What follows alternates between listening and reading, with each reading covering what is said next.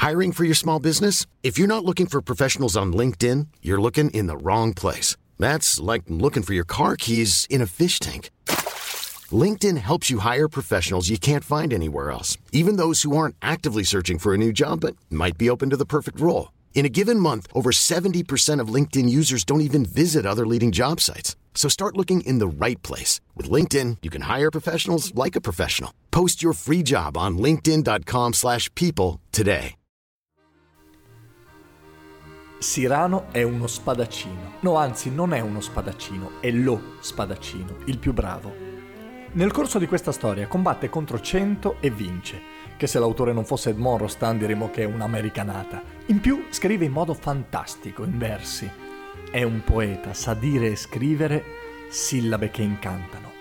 Poi ha un naso orribile, lungo, tutto storto, bruttissimo, però ha un animo nobile, coraggioso, fiero e nel 1600 o sei un uomo potente o cerchi di arruffianarti un uomo potente, altrimenti è difficile fare strada. Per lui, invece, non esiste valore superiore alla propria libertà e simbolo della sua libertà è il suo pennacchio.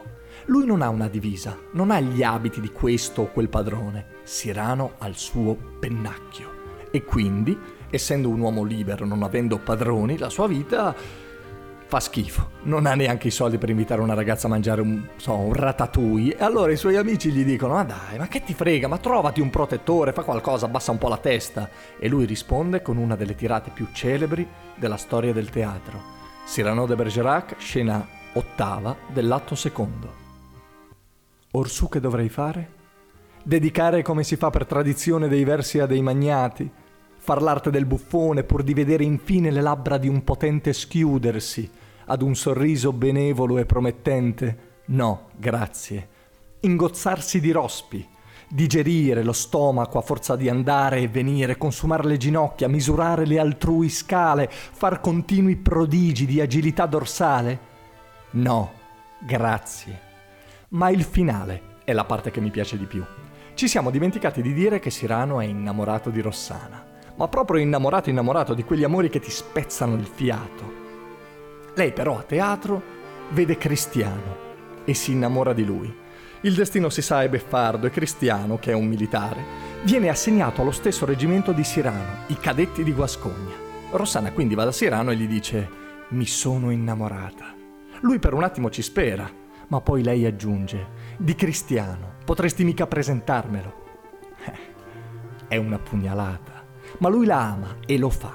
Cristiano ora deve sedurla, ma è un uomo semplice, non sa dire parole d'amore. Sirano ha l'idea perversa di scriverle lui. Lui è come se lo sa fare. E lei cade innamorata, ma è un melodramma. Appena Cristiano e Rossana si sposano, scoppia la guerra. Cristiano e Sirano al fronte, Rossana a casa, palla di cannone, Cristiano muore, Rossana in convento e da lì per tutta la vita, ogni sabato, Sirano la va a trovare senza svelarsi mai. Ormai è vecchio uno dei potenti, ridicolizzati dai suoi versi, gli fa cadere da vile una trave in testa. Lo portano all'ospedale, lui si nasconde la fasciatura con un cappello più grande e corre da Rossana e lì, tramortito per errore, recita a memoria dei versi di una lettera che lei pensava fosse stata scritta da Cristiano. In un attimo lei capisce tutto. Arrivano gli amici di Serano. Che fai qui? Devi tornare in ospedale. Lui se, se ne sta andando, si alza e dice la frase che amo di più. Dice Nonostante voi tutti, c'è una cosa che io porto con me, senza piaga né macchia davanti a Dio. Ed è... E Rossana incalza, dice, ed è... Perché io credo che si aspetti una parola d'amore, tutti ce la aspetteremo, ma Sirano, abbiamo detto, che mette la fierezza, la libertà prima dell'amore. C'è una cosa che io porto con me senza piaga né macchia davanti a Dio. Ed è... ed è il pennacchio mio.